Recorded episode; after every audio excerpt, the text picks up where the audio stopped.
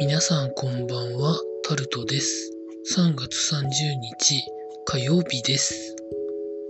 今日も時事ネタからこれはと思うものに関して話していきます。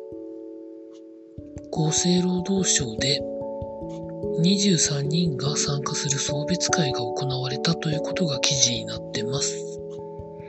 記事の内容を見てみますと、その23人が深夜0時近くまで銀座の飲食店で送別会をやったということが書かれてあります。もちろんこれを受けて厚生労働大臣とか、まあ、いろんな人が、まあ、いろんなことになってるわけですけどお願いしてる側がこういうことをやってしまうと守らなくなる人がもうたくさん増えるので控えていただきたいやめていただきたい。そう思うんですけど確かに公務員の方々ものすごく残業されているとか今いろんな情報を聞いてますけれどもただそれを押してもどうなのかなと思います。続いて法案ミスに関して農水省は一太郎を使ってた人もいるらしくワードに原則統一してくれ的なことが記事になってます。一太郎が悪いわけではないんですけどね、まあ、一太郎というワープロソフトジャストシステムという会社が長年作ってますけれどもソフトが悪いんじゃなくって使う人の問題なので、太郎は無罪です。とだけ言っておきます。続いて、経済の面でいきますと、4月1日から税込み価格が基本になる商品価格なんですけど、値上げの印象が起こるんじゃないかということが懸念されているということが記事になってます。まあ、デフレでしょうがないところなので、若干の数字の上振れはしょうがないのかなと今は思ってます。続いて、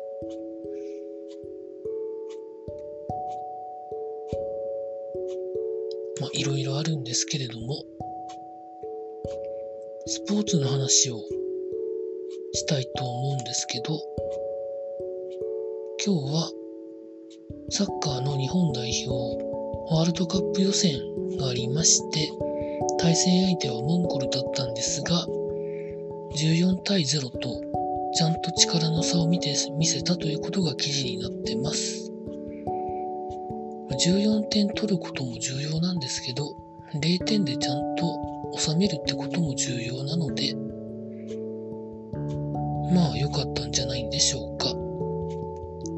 勝ち点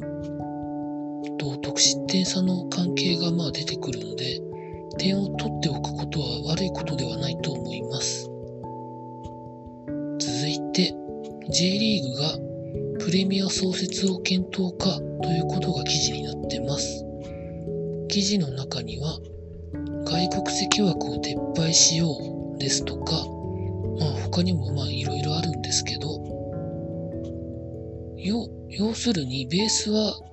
J リーグが掲げている100年構想とどうリンクさせるかってことだと思うんですけど、まあ、どういう話し合いが今後、まあ、すぐにはやらないと思うんですけど、まあ、されていくのかというところを注目していきたいなと思っております。最後に、ジャイアンツの菅野投手が足の部分の違和感で登録を抹消するということが記事になってます。これで多分1回程度ローテーションを飛ばすことになるんじゃないんでしょうか。記事の中には違和感はあるものの軽症だということが書かれてあるんですけど、まあ、それは実際登録抹消された後10日間は再登録できないのでどうなるんでしょうかねというところでございました。明日もまた労働頑張りたいと思います。